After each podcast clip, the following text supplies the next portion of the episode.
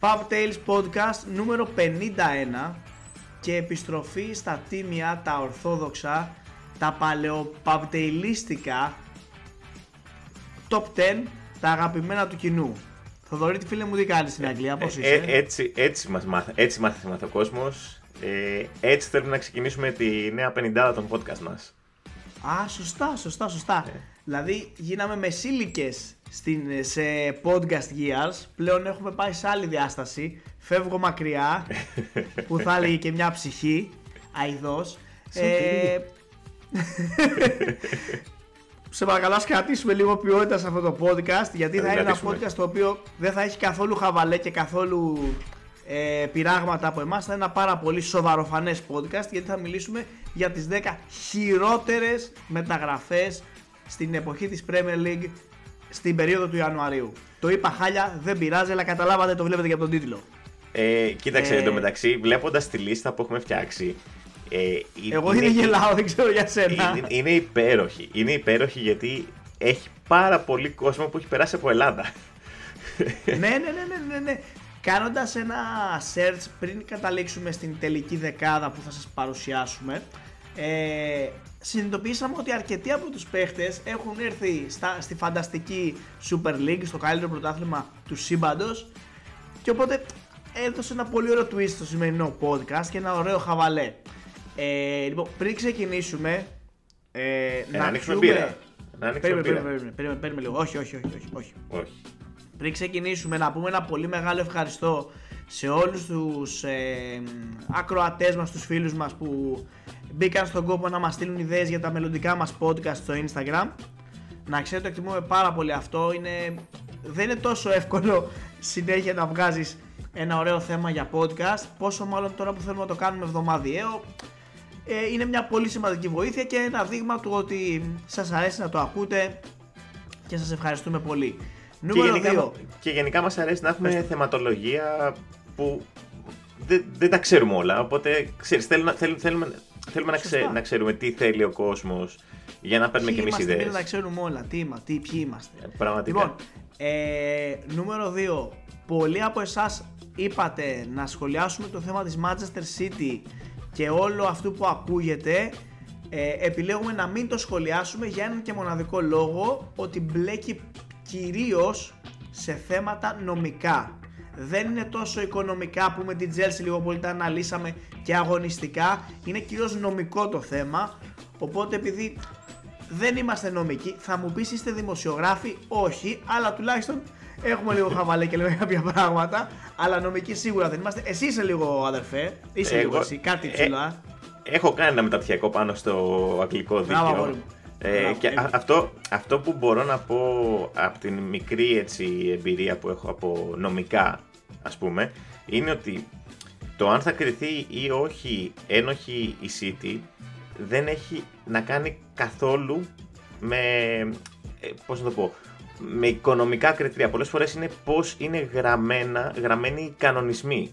Και ένας καλός δικηγόρος μπορεί να βρει τα... Πολλές φορές μπορείς να βρεις τα πατήματα που να αλλάξεις όλο το νόημα της πρότασης και στο Ακριβώς. τέλος... Και ενώ μπο- μπορεί να είναι άλλο το πνεύμα της, ε, του κανονισμού να πατήσει σε μια λέξη και να αλλάξει τελείως το νόημα. Οπότε Ακριβώς, ακριβώς, ακριβώς. ε, Οπότε είναι- είναι, είναι πάρα πολύ πολύ- νωρίς για οποιοδήποτε συμπέρασμα. Αυτό που μόνο θέλω να σχολιάσω είναι ότι, γιατί το διαβάζω τις τελευταίες μέρες πολύ έντονα και νομίζω και εσύ φίλε Πάνο, Σίγουρα. ότι πρέπει να επιστραφούν τα, αν κρυθεί ένοχη η City, πρέπει να πάνε τα πρωταθλήματα στις ομάδες που ήταν δεύτερες. Κοίτα, Ε, παρότι με συμφέρει σαν το ξέρω. οπαδό της Liverpool, δεν θα το. Όχι, όχι, όχι. Είναι, ξεφτιλί, είναι ξεφτιλίκι αυτό. Και με την ίδια λογική, όπως είπαμε και πριν, ε, πριν πατήσουμε το record, θα μπορούσε κάλλιστα η, η 7η ή 8η, ξέρω εγώ, Burnley ή Southampton ή όποια ομάδα ήταν τότε να πει ε, αφού παίρνει η Liverpool ή η Manchester United το πρωτάθλημα, γιατί εγώ να με βγω Ευρώπη. Θα μπορούσε να πει η Norwich ή η Fulham ή η, ε, ξέρω εγώ, η, ποια άλλη ομάδα έπεσε, η Newcastle που είχε πέσει κάποτε. Ε, δεν έπρεπε να πέσω εγώ και ούτω καθεξής. Και, Παίρνει και αντικειμενικά αυτά είναι πιο σημαντικά από το να παίρνει τον τίτλο η δεύτερη ομάδα. Γιατί τώρα σκέψου να είσαι μια ομάδα που έπεσε στην Championship και έχασες κοντά 200 εκατομμύρια έσοδα. Μιλάμε για Μια ομα- χοντρά ακριβώς, πράγματα. Μια ομάδα που δεν βγήκε Ευρώπη ή δεν αξίωσε επιπλέον έσοδα και αγώνες για την επόμενη χρονιά και προσδοκίες. Είναι πολύ μεγάλο το φάσμα, το κλείνουμε εδώ. Και το τρίτο, θα ανοίξω αυτήν εδώ την τίμια μπύρα που έχω, το καλύτερο κοκτέιλ στον κόσμο φτιαγμένο από μαγιά, βίνι, ε, λυκίσκο και νερό. Το καλύτερο κοκτέιλ στον κόσμο. Κοίτα, άκουσε το λίγο, πάρ' το ASMR. Κάτσε ανοίγω κι εγώ. Α, πάρα πολύ ωραία. Έτσι τώρα εδώ. Κορυδαλό City με 0 βαθμούς έξω.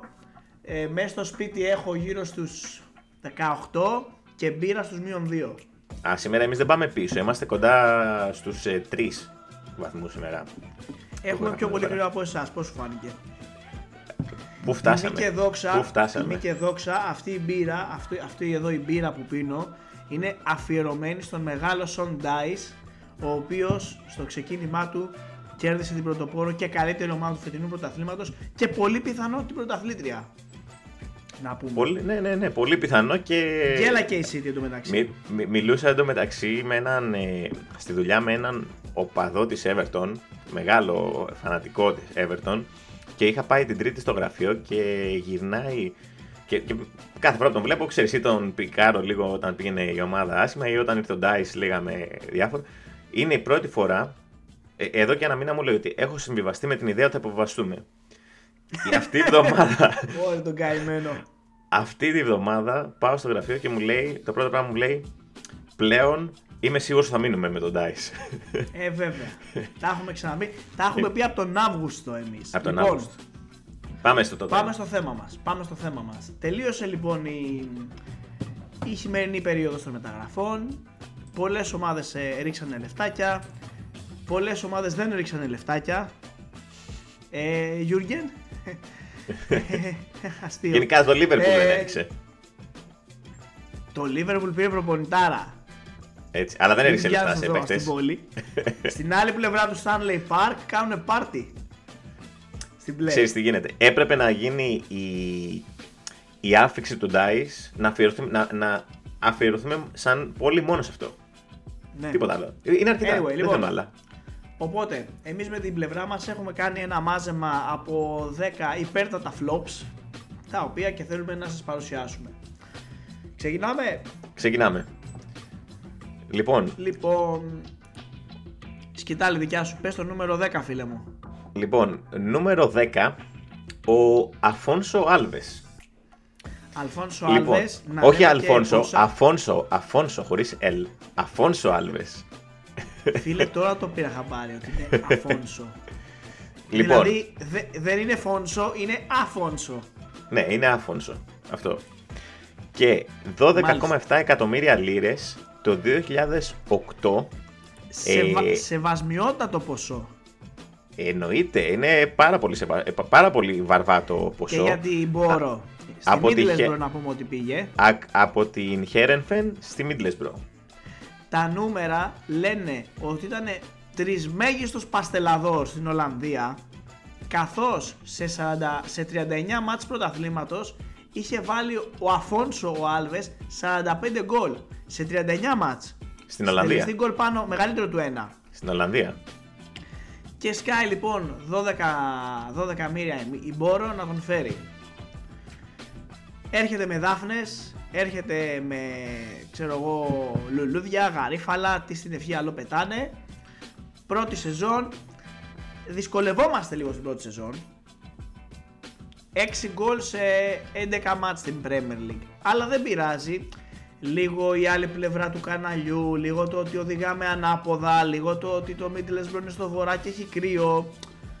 Υπάρχει μία χαζοδικαιολογία. Ε, Υπάρχει, η αλήθεια είναι ότι δεν είναι αποτυχημένη η μεταγραφή λόγω του πρώτου μισού ε, στη Middlesbrough, βασικά του δεύτερου μισού της σεζόν 2008 ε, που είχε σκοράρει τα 6 γκολ, ήταν η Τα οκτώ. μετέπειτα πορεία του που ήταν ε, ναι. ένα χρόνο οριακά άσφαιρος. 4 γκολ σε 31 μάτς και συνολικά αν βάλουμε κάτι κύπελα και τέτοια 7 γκολ σε 35. Και, και Με ολο- Αρκετά λεφτά για αυτό το παίχτη έδωσε η, η Middlesbrough για την εποχή. και ο λόγος που δεν τον βάζουμε πιο ψηλά είναι ότι κατάφερε με κάποιο τρόπο η ομάδα να τον πουλήσει στην Αλσάντ, την Καταριανή Αλσάντ, Βέβαια, για στην- 7, στην- για 7, Μια... Πλέον είναι αρκετά γνωστή ομάδα η Αλσάντ. Με, μετά και το πέρασμα που είχε κάνει ο Τσάβη. ε, για 7 εκατομμύρια λίρες. Οπότε κάλυψαν λίγο το... εντάξει. Το, το γλιτώσαμε λίγο, όχι πολύ, λίγο το γλιτώσαμε. Να πούμε ότι στην Αλσάντ σήμερα αγωνίζεται ο Σάντιο Καθόρλα. Και με αυτό, με έτσι, με. Α, αγωνίζεται αν είδα καλά. Τώρα θα, θα κάνω. Κοιτάξτε τι ωραία assist θα βγάλω. Αν είναι αυτός ο παίχτη που νομίζω. Βέβαια. Ξέρεις ποιος άλλος παίχτη αγωνίζεται στην Αλσάντ; Ποιος; Ο πρώην παίχτη του Ολυμπιακού, ο Γκυγέρμε. Έλα ρε, εκεί έχει πάει, ε. Εκεί έχει Και πάει. με αυτό θα δώσουμε μια πάσα, γιατί θα πάμε στο νούμερο 9 και από το 9 μέχρι το 6 σας έχουμε μια τετράδα υπέρτατη με παλικάρια φανταστικά τα οποία έχουν τιμήσει και το χώμα της πατρίδας μας. Λοιπόν, ξεκινάμε στο νούμερο 9. Ο τεράστιος, ο οποίος θεωρώ ότι στον Ολυμπιακό δεν ήταν άσχημος, δεν έκανε κακή σεζόν, είναι ο τεράστιος Ζαν Μακούν. Ε, Πάμε από, τώρα. τη, από τη Λιόν, να πούμε για ποια μεταγραφή μιλάμε. Μισό, μιλάμε μισό, από, ναι, τη, ναι, ναι, πες, πες το. από τη Λιόν στην Άστον Βίλα το 2011 για 6 εκατομμύρια λίρες. Μάλιστα. Πρόσεξε να δεις όμως. Στη Λιόν έπαιζε 2,5 χρόνια, 76 συμμετοχές, 8 γκολ στο πρωτάθλημα. Εντάξει, δεν είναι σκόρερ ο Μακούν, το ξέρουμε αυτό. Ε, αλλά ήταν ένας πάρα πολύ καλός και αποδοτικός παίχτης και είχε έρθει από τη Λίλ που σε μια 7 ετία είχε πάνω από 150 συμμετοχές στο γαλλικό πρωτάθλημα. Ε, Ε, ο ο, Μακούν Μακού, έπαιζε ο στη Λίλ. Μακούναρος, ο Μακούναρος, Ο Μακούναρος έπαιζε στη πάρα, Λίλ. και ήταν πάρα πολύ καλό στη Λιόν. Ήταν στις χρονιές του Champions League. Είχε, Πολύ είχε, παίξει, σωστά, πολύ σωστά. είχε παίξει νομίζω 36 παιχνίδια στο Champions League και είχε έρθει στα 27 του στην ε, Βίλα, δηλαδή σε καλή ηλικία. σε καλή ηλικία. Είμαστε στε- στο δεύτερο μισό της σεζόν 10-11, αρχές του 2011 δηλαδή. Μακούναρος βέβαια μέχρι το τέλος της σεζόν έπαιξε 9 παιχνίδια μόνο. Δεν Είχε πήγε και- και πολύ καλά αυτό. Και είχε και μια κόκκινη κάρτα. Ε, από, νομίζω, αν όχι στο ντεμπούτο του, στο δεύτερο παιχνίδι. Ή στο πρώτο ή στο δεύτερο παιχνίδι, δεν θυμάμαι ακριβώς. Υπέροχος Μακούν. Πότε. Υπέροχος Κατευθείαν. Μακούν. Που σημαίνει, χάνει, σημαίνει χάνεις τρία παιχνίδια. Όπως μπορεί να μας να μας το επιβεβαιώσει και ο Ζωάο Φέληξ. Τυχαία αναφορά. που ήρθε Γενάρη. Τυχαία αναφορά. Φανταστικό. Φανταστικός ο Φέληξ. Και επίσης μια παρένθεση. Η Chelsea γιατί παρουσιάζει τους παίχτες της λες και παρουσιάζει τα ρούχα της Calvin Klein. Ε, έχει, θα σου πω, έχει γίνει μια μόδα τώρα τον τελευταίο καιρό, τα- το, το, τους τελευταίους 6 μήνες, ε, οι παρουσιάσεις παιχτών από ομάδες να μην είναι τυπικές παρουσιάσεις, να είναι πιο φαντεζή, Lifestyle. πιο, πιο οτιδήποτε. Πιο, και πιο, Προσωπικά δεν μου αρέσει. αν δεις τις Burnley, με ένα μόνο της Burnley μου αρέσουν οι παρουσιάσεις. Εμένα μου άρεσε ρε φίλε η κλασική που είμαστε στο γήπεδο, χαμογελάμε όλοι και κρατάμε μια φανελίτσα. Ή άντε να πω ρε παιδί μου σαν κάτι διαφορετικό του Diego Κώστα που είχε έρθει με, τα, με τους λύκους. Αυτό ήταν ωραίο. Ή Κώστα Μανολά με λιοντάρια. Και αυτό καλό. Στην, στα Εμμυράτα που είχε πάει. Ζαν Μακούν λοιπόν ξέρουμε όλη τη συνέχεια του. Φεύγει από τη Βίλα δανεικός ένα χρόνο στον Ολυμπιακό. Καλή σεζόν στον Ολυμπιακό. Ε, και μετά συνέχισε ως δανεικός στη Γαλλία, στη Ρεν μέχρι που πήγε Τουρκία και χάθηκε από το, ποδο, το ποδοσφαιρικό χάρτη. Σίγουρα στην Αστον Βίλα δεν τον θυμούνται, σίγουρα τον έχουν ξεχάσει και σίγουρα κλαίνε τα 6 εκατομμυριάκια που δώσανε. Πάμε λοιπόν στο νούμερο 8. Άλλο ένα φιντάνι που αγωνίστηκε και στην Ελλάδα, ο Κρίστοφερος Σαμπά. Ε, εγώ θα σου πω την αλήθεια μου για το, τον Κρίστο Σαμπά δεν ήξερα ότι είχε αγωνιστεί στην Ελλάδα. Ε, δεν, δεν το θυμόμουν. Ε, ήξερα ότι ήταν μια αποτυχημένη μεταγραφή. Να πούμε ότι ήταν ε, 12,5 εκατομμύρια λίρες από την Ανζή. Την. Ε, Ανζή, πώς. Μαχάτσκαλα. Μα- μα- Μαχάτσκαλα, Πάρ' το λίγο ακριβώς. πιο πίσω. Sorry που σε διακόπτω. Πάρ' το λίγο πιο Ωραία. πίσω.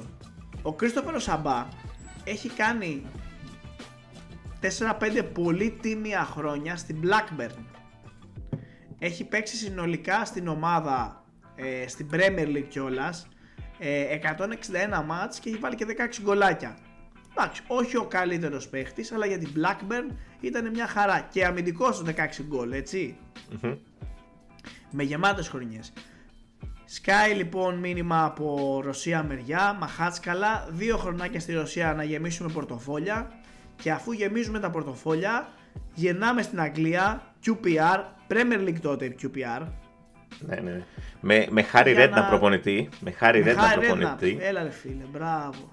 Ε, που είχε πει ότι θα είναι ο άνθρωπος ο οποίος θα μας ε, σώσει ε, θα μας σώσει την άμυνα και, ε, και eventually τη χρονιά μας το να μείνουμε στην Premier League. Eventually, ναι, ναι, ναι. ναι ε, δεν κατάφερε να κρατήσει κανένα clean sheet.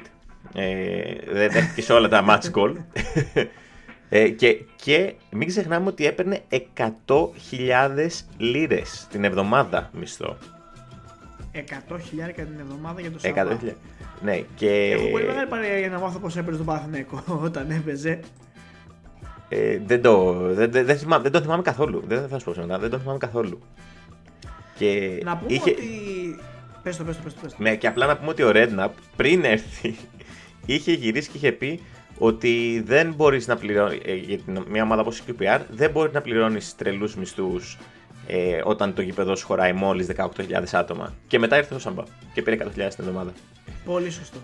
Όλα πήγανε πάρα πολύ όχι καλά όπως φαντάζεστε και σε αυτή την περίπτωση. Οπότε ο Σαμπά μετά από λίγο καιρό επέστρεψε στην Αντζή. Και για καλά λεφτά. λίγο δυναμό. Έπαιξε. Ε, ναι. ναι. Ενώ πλήρωσε η Αντζή για να πάει στην ε, QPR. Πήγε δυναμό Μόσχας και Παναθηναϊκό. Ένα χρόνο στο Τρεφίλι. Ε, δύο εμφανίσεις στο πρωτάθλημα και τέσσερις σε κάτι νομίζω φιλικά. Ένα, ε, ακόμα, ένα ακόμα υπέροχο προαστέρι του ελληνικού ποδοσφαίρου και κλείνει την καριέρα του ο Τίμιος στην Άστον Βίλα. 12 συμμετοχές στο πρωτάθλημα της σεζόν 17-18. Πάμε λοιπόν σε ένα ακόμα αστέρι του Παναθηναϊκού, στο Ζαν Αλέν Μπουμσόνγκ. Εντάξει, OK, okay. ο Ζαν Αλέν Μπουμσόνγκ λίγο πολύ ήταν ένα μικρό ανέκδοτο στο πέρασμα του στην Ελλάδα, λίγο πολύ, ενώ είχε έρθει σαν παιχταράς, αν θυμάσαι, στον πρωταθλητή τότε Παναθηναϊκό. Αλλά δεν είναι αυτό που μας απασχολεί σήμερα. Γιατί μιλάμε για την Premier League. Πού πήγε στην Premier League, φίλε Θοδωρή; Λοιπόν, είχε... πήγε στη Newcastle για 8 Σωστά. εκατομμύρια τον Γενάρη του 2005. Αλλά. Φίλε, αρκετά λεφτά για το 2005 ήταν αυτά. Υπάρχει ένα μεγάλο αλλά. Η Newcastle το καλοκαίρι του 2004 Σωστά. Μπορούσε, να τον, μπορούσε να τον πάρει δωρεάν γιατί ήταν ελεύθερος. Δεν τον πήρε. Πήγε στη Rangers, τον υπέρασε η Rangers ε, σε, μέσα σε τέσσερις μήνες. Ψήθηκε λίγο εκεί στο, στο βρετανικό, στη βρετανική κουλτούρα. Ακριβώς. Και η Newcastle και σου μετά. Εδώ είμαστε, φέρτονα. 8 εκατομμύρια πάρτα. Σκοτσέζοι μιλάμε, κα, κατουρήθηκαν τη χαρά τους 100%. Δεν υπάρχει περίπτωση. Μιλάμε, μιλάμε τα, τα, τα, τα μυρίζαν τα λεφτά. Λέει δεν το πιστεύω αυτό. Από, από πού μας ήρθε αυτό το πράγμα. Πάρτε τον πακέτο. Τον εστήλαν από το. Δεν είναι μακριά. Γλασκόβι, Νιουκάστιλ ούτε δεν είναι ένα δύο οροδρόμο. Είναι μια μισή ώρα. Πόσο να είναι. Κοντά είναι. Πάρτε τον πακέτο. Πάμε Νιουκαστλάρα. Έπαιξε. Δεν είναι ότι δεν έπαιξε, αλλά δεν έπαιξε. Καταλαβαίνεις τι εννοώ. Ναι, ναι, ναι. Με προπονητή Γκρέαμ Άστο καλό. Ναι, με Γκρέαμ είναι προπονητή, εκεί πήγε. Άστο καλό, άστο καλό. Οπότε μετά από το όχι και τόσο επιτυχημένο του πέρασμα στην ε, Newcastle, πάει Juve, δύο χρόνια. Juve τότε είχε πέσει, ναι. Ήταν πάει τότε που είχε πέσει, ναι, ναι. Πάει Juve, Serie B, Ιταλία, δεύτερη κατηγορία, τίμιος.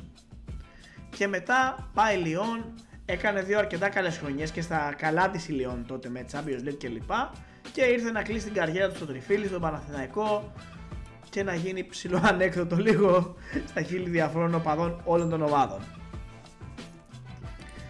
Πάμε λοιπόν και στον μονο... Α, πες το, πες το, πες το. Όχι, αυτό πήγα να πω. Πάμε στην στο επόμενο, στον επόμενο, ο οποίος είναι ο μεγάλος, ο, ο Τιτάνας. Μοναδικός, ο μοναδικός Έλληνας της λίστας.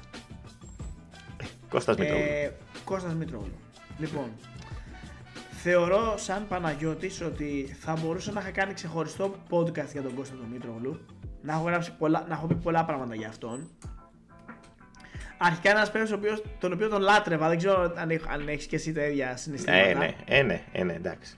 Και με την εθνική μεγάλης εμφανίση και φυσικά και με τον Ολυμπιακό. Ξέρετε όλοι τι έχει κάνει. Θεωρώ ότι αν δεν είναι η top μεταγραφή που έχει κάνει ο Μαρνάκης στη ζωή του, είναι στις καλύτερες. Διότι πούλησε τον Μήτρογλου στον Γκάν με 1,5 πόδι. Ναι. Ο Μήτρογλου έφυγε τραυματισμένος από τον Ολυμπιακό. Πήγε στη Φούλαμ, που ουσιαστικά δεν έπαιξε ποτέ. Δηλαδή έπαιξε μισή χρονιά, τρεις συμμετοχές, κάτι τέτοιο, δηλαδή τίποτα.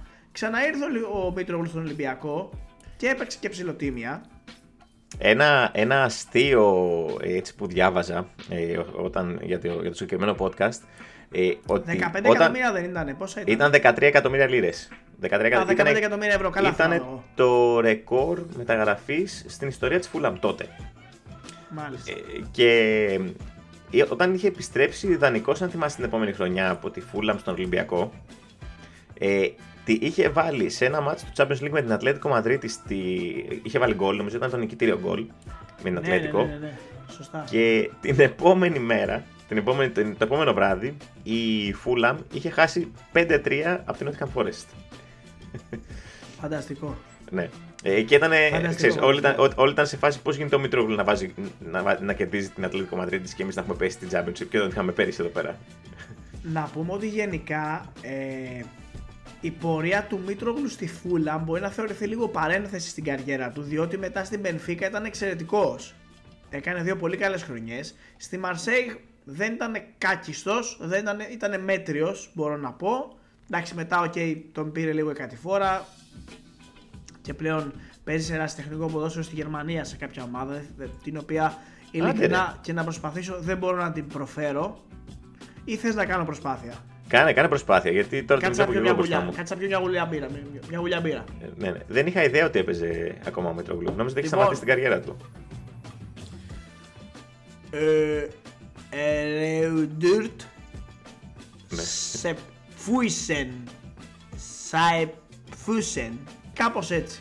Οκ, Σε δεν μια έχω. αστυνομική ομάδα δεν- στη Γερμανία τέλος πάντων. Βάλτε το στο Wikipedia θα... ε, και προσπάθηστε να το Ναι, πείτε κι εσείς. θα Δεν το θα το δείτε. καταφέρετε. Μπορείτε και εσείς να πιείτε μπύρα να στραμπουλήξετε τη γλώσσα σας. Θε- νομίζω ότι ακόμα στην Φούλαμ τον ε, χειροκροτάνε όχι ως τη χειρότερη μεταγραφή τους όλων των εποχών. Θα Ε, μπορούσε. νο- νομίζω ότι τον έχουν εκεί ψηλά. Τέλος πάντων, δεν ξέρω αν είναι χειρότερη, αλλά όποιον Τον οπαδός έχουν της σε μια από τι χειρότερε μεταγραφέ που έχει γίνει ποτέ στην ομάδα. Ε, ε, όταν είχα πάει στο Craven Cottage είχα μιλήσει έτσι με κάτι διπλανούς πιο παλιά, όχι όταν είχαμε πάει μαζί. Ε, όταν τους είχα πει ότι είμαι από Ελλάδα, ήταν σε φάση Oh, Μήτρογλου, Μήτρογλου, yeah, yeah. Ενώ άλλον όλοι... μητρογκόλ θέλανε, άλλον μητρογκόλ βρήκαν τελικά. Ναι, ναι, ναι, ναι. ναι. Οπότε Ακριβώς. εντάξει. Λοιπόν, τελειώνουμε την παρένθεση με τους ε, Έλληνες εντός εισαγωγικών και πάμε στο νούμερο 4. Στο, ναι, στο, στο 4, 1, Πέντε, 2, πέντε, 3, πέντε. 4. Πέντε, ναι. Είδες κάτι, ξέχ... Α, ναι, ναι, ναι, ξέχασα έναν παίχτη. Ξέχασα το νούμερο 1, ντροπή μου. Ναι. Λοιπόν, πάμε λοιπόν στο νούμερο 5. Λοιπόν, Ουγκαντέζος μεγαλωμένος στη Γερμανία στα τσικό της Μοναχό 1860 τότε που ήταν στα καλά της η ομάδα όμως μοιραζόταν Αλιάντζα 1 με την Bayern τα θυμάστε αυτά. Μισές μέρες κόκκινο το γήπεδο μισές μέρες λευκό. Δεν την είχαμε πεταμένη την, μόνο, την 1860 σε ένα γήπεδάκι πλέον που παίζει στο Μόναχο. Τρίτη κατηγορία τέταρτη που στην ευχή είναι. Πάει Μπρέσια που τότε νομίζω η Μπρέσια έπαιζε πρώτη κατηγορία. Δεν είμαι σίγουρος. Α, όχι, έπαιζε δεύτερη. Όχι, ήταν Β' Ιταλίας, Β' Ιταλίας. Και τα τσακάλια στη West Ham λένε αυτός είναι ο παίχτης που θα τον φέρουμε να αλλάξει το ρου της ιστορίας της ομάδας. Αυτός ο παιχταράς θα σκοράρει πόσα γκολ, θα ματώσει τα δίχτυα. Ε, 9 εκατομμύρια το λίρες. αποτέλεσμα; 9 εκατομμύρια λίρες Πόσα; θα πούμε. 9 εκατομμύρια Α, πολύ λίρες. ωραία. Σε ομάδα Το της Β' 2009. κατηγορίας. Της Β' κατηγορίας. Έτσι. Ο, ο Σάβιο Ενσερέκο σκόραρε με την Πρέσια 3 γκολ στο πρωτάθλημα της κατηγορίας. Το επόμενο του γκολ στην καριέρα του το σκόραρε το 2014 στο Καζακστάν και μετά ξανασκόραρε στη Γερμανία το 2019. Εντάξει, για επιθετικός μερικά γκολ ανά πενταετία δεν είναι και άσχημα. Βέβαια δεν αρκούν για να κάνεις στην Premier League. Η, η αλήθεια είναι ότι η συγκεκριμένη ιστορία είναι και λίγο. Ε, ε, έχει και ένα, ένα- μια άσχημη τροπή μέσα της. Γιατί. Ο... Άσχημη εννοείς sad, όχι Άγγλοι. Sad. Ναι, ναι, ναι, όχι. Ναι, sad, ε, στενάχωρη, μια στενάχωρη. Έχει μια στενάχωρη πινελιά. Είναι λίγο κρίμα, ρε παιδί με αυτό. Γιατί ο συγκεκριμένος παίχτη ε, αντιμετώπισε θέματα με την ψυχική του υγεία και μάλιστα όταν είχε πάει στην Ταϊλάνδη είχε σκηνοθετήσει ο ίδιος την απαγωγή του. Ε, τώρα δεν ξέρω πού παίρνει. Μπορεί να το πει και φανταστικό στο σενάριο. Ναι, εντάξει, εξαρτάται. Ναι. Μπορεί να θέλει να χωρίσει το παιδί, ξέρω εγώ. Ό,τι, πρόβλημα, ό,τι πρόβλημα και να έχει, αν καταφέρεις να σκηνοθετήσεις την απαγωγή σου, έχεις μια μορφή ιδιοφυα, θα πω εγώ. Ναι. Μάλλον βέβαια ο Ενσελέκο δεν είχε καθόλου ποδοσφαιρική ευφυα. Οπότε δεν έπιασε καθόλου στην West Ham. Έπαιξε 10 παιχνίδια, έφυγε κακήν κακός, πήγε στη Φιωρεντίνα και συνέχισε την όχι και τόσο μεγάλη καριέρα του ε, εκεί. Ε, να πούμε ότι ακόμα παίζει μπαλίτσα ο τύπος ε, σε μια ομάδα κάπου στη Γερμανία. Κάπου στο Μόναχο από ό,τι βλέπω. Κλείνουμε λοιπόν, πάμε στο νούμερο 4. Ίσως κάποιοι τον θυμάστε. Είναι πρόσφατο παράδειγμα. Ναι, Γουίδο Καρίγιο στη Southampton το 2018 έναντι πόσο 19,2 εκατομμυρίων λιρών. Ήτανε... Το ρεκόρ της ε, το, ναι, πες το, πες το, πες το ήτανε, τη ήτανε τη χρονιά που είχε φύγει ο Βαντάικ, το, το Γενάρη που είχε φύγει ο Βαντάικ από τη Southampton για τη Liverpool και είχαν 75 εκατομμύρια λίρες στην τσέπη τους. Οπότε η αγορά γνώριζε ότι η Southampton είχε λεφτά για να ξοδέψει. Οπότε έτσι και η Μονακό ε, είδε ότι υπάρχει το ενδιαφέρον για τον Καρίγιο ε, από το Southampton. Πρωταθλητής με τη Μονακό ο Καρίγιο στη Γερμανία. Με Εμπαπέ Συμπέχει του Εμπαπέ και σε κάποια μάτια και επιθετικό δίδυμο οι δυο τους. 15 γκολάκια σε 2,5 χρόνια με τη Μονακό. Not great, not terrible. Μέτρια θα έλεγα εγώ. Αλλά σχεδόν 20 εκατομμύρια Southampton για να ναι. παίξει 7 μάτς σε, σε 1,5 χρόνο. Κρίμα και 164 ημέρες αφού, ε, τον, αφού έγινε η μεταγραφή ρεκόρ ε, έφυγε ως δανεικός ο Καρίγιο. Λεγανές. Λεγανές, ακριβώς. Πήγε για την ακρίβεια για να πούμε και λίγο πιο έτσι back, background story. Ε, ήτανε, τον είχε φέρει στην ομάδα σε Southampton ο προπονητής ο Μαουρίτσιο Πελεγκρίνο. Και μετά ε, όταν απολύθηκε ο Πελεγκρίνο ε, και είχε έρθει ο Μάρκ Hughes, εκεί πέρα δεν έπαιξε καθόλου. Και ο, ναι. και ο Πελεγκρίνο πήγε στην Λεγκανέ και τον ήθελε πίσω. Εντάξει, τίμιος. Εντάξει. Πελεγκρίνο, Πελεγκρίνο να ξέρεις, έχει, έχει φτάσει και παίζει τώρα εδώ και μερικά χρόνια Νότια Αμερική μπάλα. Εκεί γύρω βολάει, αυτό τον έχουμε χάσει. OK. Okay. Universidad de Chile. Ενώ αντίστοιχα ο Καρίγιο, ο παίχτης μας, αυτός ο παιχταράς μας, αγωνίζεται στην Εστουδιάντες στην Αργεντινή, είναι στην ομάδα που ξεκίνησε την καριέρα του και δεν νομίζω να ξαναφύγει ποτέ από εκεί πέρα.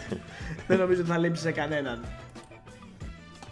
Λοιπόν, Εντάξει, και, και, τώρα πάμε στο podium. Στο... Θα, πιω, θα, πιω, θα πιω μια μπύρα μου. Θα πιω λίγο. λίγο. Εσείς ποιοι, πίνεις. Ε, έχω πίνω, πίνω, πίνω. Πίνω, πίνω, πίνω. Στα, στα βαριά πυροβολικά, σε, τώρα, τώρα μιλάμε για ιστορίες οι οποίες όλοι τις ξέρουμε, αλλά έχουν πάει το, τον ορισμό του panic buy σε άλλο επίπεδο. Γιατί ο Γενάρης λοιπόν, φημίζεται γι' αυτά ε, και οι τρεις αυτές επιλογές θα μπορούσαν να είναι νούμερο 1. Εμείς έχουμε βάλει για δικούς μας λόγους το 1, 2, 3, αλλά για μένα είναι και τα τρία νούμερο 1. Ναι. Ναι, ναι, ναι, ναι. ναι. Ίσως, ίσως το νούμερο 1 είναι λίγο παραπάνω νούμερο 1 από τα άλλα, γι' αυτό είναι και στην κορυφή, αλλά θα το, θα το δούμε στη, στην πορεία. Αλέξης Σάντσες λοιπόν και Χένρικ Μιχιταριάν μαζί, γιατί ήταν swap deal το συγκεκριμένο. Ε, Σάντσες φορτσαρισμένος στην Arsenal με πολύ καλές σεζόν προερχόμενος από την Barcelona που έχει κερδίσει Champions League κλπ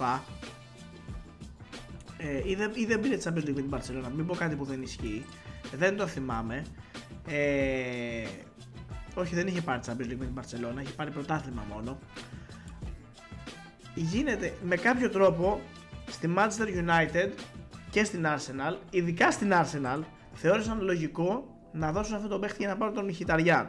Ο οποίος Μιχιταριάν. Πες το, πες το. Να πω ότι δεν ήταν ακριβώς ότι η Arsenal δεν ήθελε να τον δώσει.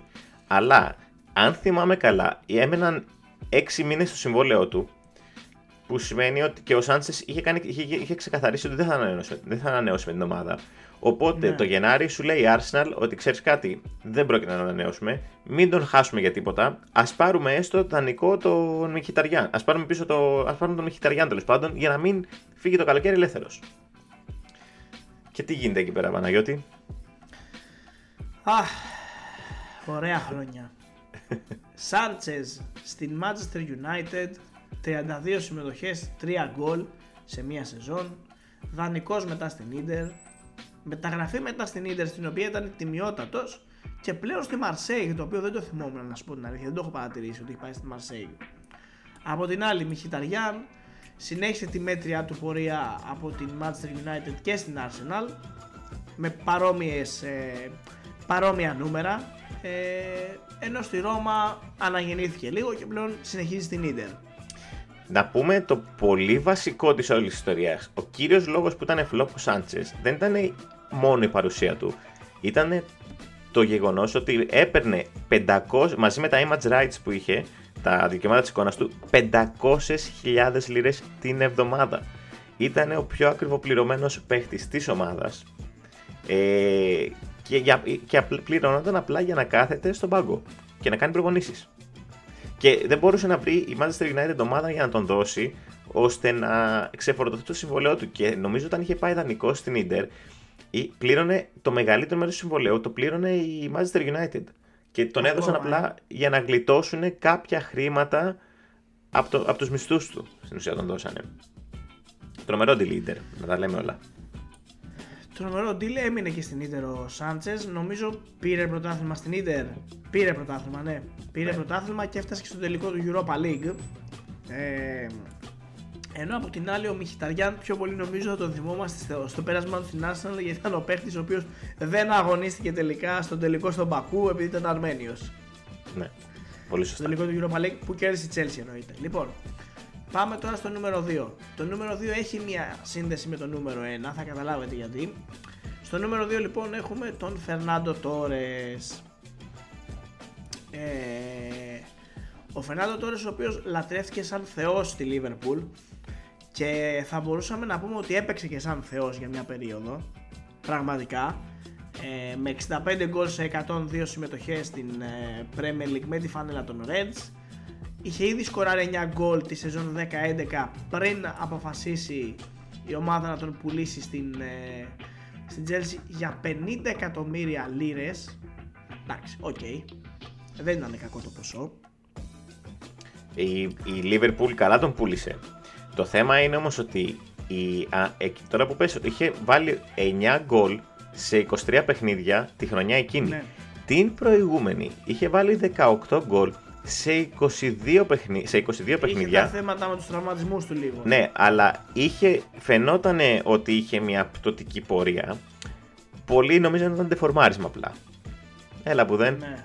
Έλα, που δεν.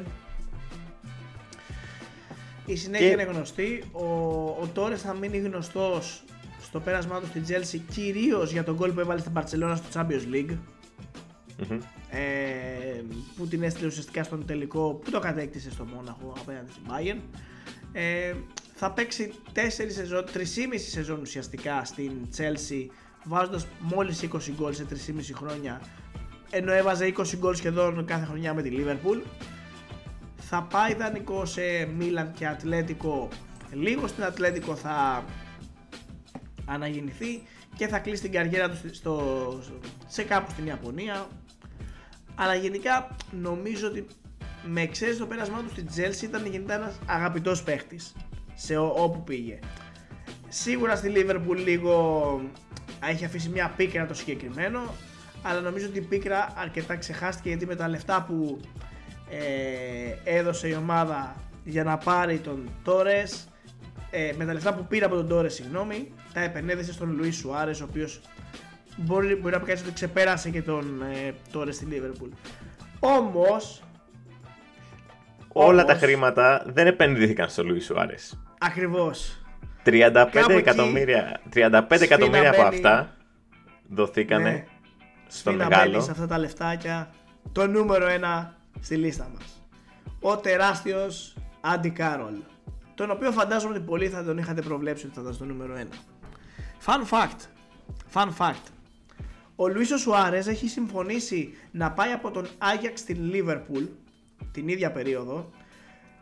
Ένας από τους λόγους για τους οποίους πίστηκε να πάει στο Merseyside, ξέρεις ποιος ήταν; Πες. Για να παίξει με τον Τόρες. και του λένε τελικά, ξέρεις τι φίλε, θα παίξεις με τον Άντι Κάρολ. Δεν πειράζει. Καλός είναι και αυτός που έχει βάλει κολλάκια στην Newcastle. Ανερχόμενος, ανερχόμενος. Το επόμενο μεγάλο πρόσπεκτ του αγγλικού ποδοσφαίρου. ε... Φαντάσου ξενέρα που έφαγε ο Σουάρες. Ο οποίος να πούμε ότι ουσιαστικά έπαιξε και για τους δύο μαζί. Έπαιζε σαν δύο παίχτε τη Λίβερπουλ. Και μετά και στην Παρσελόνα το ίδιο έκανε. Τέλος πάντων. Ε, Άντι Κάρολ λοιπόν τι να πει κανείς για αυτό το παλικάρι, τι να πει κανείς. Θυμάμαι, εγώ ήμουνα. Πόσο χρονών ήμασταν το 11, 19 χρονών. 19. Εκεί πρώτο έτος στο πανεπιστήμιο, λέω εγώ πω πω κρίμα φεύγει ο Τόρες, αλλά πήραμε Σουάρες και Κάρολε φίλε. Εγώ να πετάω στα ουράνια, πού να ξέρα ο καημένος τι μου έρχεται, πού να ξέρα, πού να ξέρα ο καημένος. Ότι θα βρει το μεγαλύτερο παλτό του αγγλικού ποδοσφαίρου Πραγματικά νομίζω ότι δεν υπάρχει μεγαλύτερο παλτό στο αγγλικό ποδόσφαιρο. Άγγλου παίχτη, Άγγλου παίχτη. Ε, Μα βλέπω μετά από αυτό που πες ένα top 10 αγγλικών παλτών ναι. στην ιστορία. Ναι. Το βλέπω να έρχεται. Πραγματικά δηλαδή το hype που υπήρχε πίσω από αυτόν τον παίχτη νομίζω ήταν μεγαλύτερο από αυτό που υπήρχε πίσω από τον Νούνιες που ήρθε φέτος. Ε, επειδή ήταν στην Αγγλία και τον είχες δει, δηλαδή ήταν ναι, στην ναι, ναι, ναι, Newcastle. Τον ήξερες. Ναι, ναι, ήταν κάνει... παστελαδόρ στην Newcastle. Μου, η, τελευταία, η, τελευταία του, η τελευταία του σεζόν πριν παίξει στην. Ε, ήταν από την Championship που είχε κάνει μια πολύ δυνατή σεζόν με 17 γκολ σε 39 παιχνίδια και είχε βάλει ήδη 11 γκολ σε 19 στη σεζόν που πήρε τη μεταγραφή. Βέβαια, μετά έβαλε ακόμα 2. Καλύτερα από το 0 θα πω εγώ. Αλλά δεν πειράζει, λέμε προσαρμογή, πιο μεγάλη ομάδα, να τα βρει λίγο τα πατήματά του. Πάμε την επόμενη σεζόν, 35 παιχνίδια, 4 γκολ. 35 παιχνίδια, 4 γκολ. 50 εκατομμύρια για 4 γκολ. Και την επόμενη σεζόν πρόλαβε να παίξει μόλις 2 παιχνίδια. Έχαμε όλοι καταλάβει ότι αυτός ο άνθρωπος δεν κάνει. Τον δίνει η Liverpool στη West Ham εκεί ψιλοέβαλε λίγα γκολάκια κάτι ψιλοέβαλε αλλά σίγουρα δεν ήταν αυτό για το οποίο πολλοί υποσχέθηκαν, πολλοί έγραψαν, πολλοί φαντάστηκαν, πολλοί πλήρωσαν και πολλοί πήγαν, ακόμα περισσότεροι πήγαν κουβά. Σίγουρα, σίγουρα, σίγουρα, σίγουρα. Ο Άντιο Κάρολ μετά επέστρεψε για δύο χρονιές στη Newcastle Πήγε μετά λίγο Reading, λίγο West Brom, λίγο Reading, στην οποία νομίζω αγωνίζεται ακόμα. Στη Reading συγκεκριμένα. Ναι, ναι, αγωνίζεται ναι, ναι, ακόμα. Παίζει ακόμα μπάλα, 34 και... χρονών σκύλος. Θα σου πω τώρα για τον, ε, για τον Κάρολ. Τον Νοέμβρη του 2021, βασικά το καλοκαίρι του 2021, έμεινε ελεύθερος από την Newcastle. Ε, πήγε στη Reading για δύο μήνες. Από ναι. τον, ε, έκανε συμβόλαιο δύο μηνών ε, το Νοέμβριο μέχρι το Γενάρη και τον Γενάρη έκανε, ε, επειδή πήγε καλά, έκανε ένα 18 μήνο συμβόλαιο και πλέον αγωνίζεται ακόμα στην ε, Reading. Και να πούμε ότι ο Reading είναι ο τύπος ο οποίος τραυμάτισε τον Christian Eriksen στο πρόσφατο match του FA Cup αν θυμάμαι καλά ή του League Cup, ε, όχι FA Cup. Ε, και, θα, και ο Έρικσεν μένει. Του κάνει ένα tackling. Ο Κάρολ. Ναι, ο Κάρολ. Ο Κάρολ, ναι, ο Κάρολ. Έκανε tackling στον Έρικσεν και μένει έξω μέχρι τον Απρίλιο. Μάλιστα. Ε, είναι ο άνθρωπος που ακόμα μας δίνει. Ακόμα δίνει ψωμάκι. Μας δίνει ψωμάκι. Σε 34 άλλους μας δίνει ψωμάκι και μας κάνεις περήφανους που κάποιες μέρες σκεφτήκαμε να σε κάνουμε αφήσεις στο δωμάτιό μας. το πες, λοιπόν, το πες.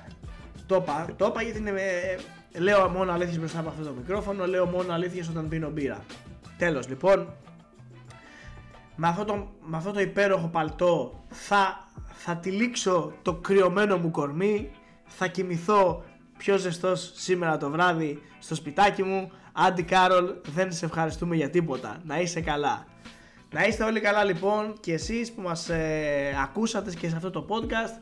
Μέχρι να έρθει το επόμενο, όπως είπαμε να είστε καλά, να πίνετε και εσείς μπύρες, να βλέπετε μπάλα και να διαβάζετε pub tales. Καλή συνέχεια.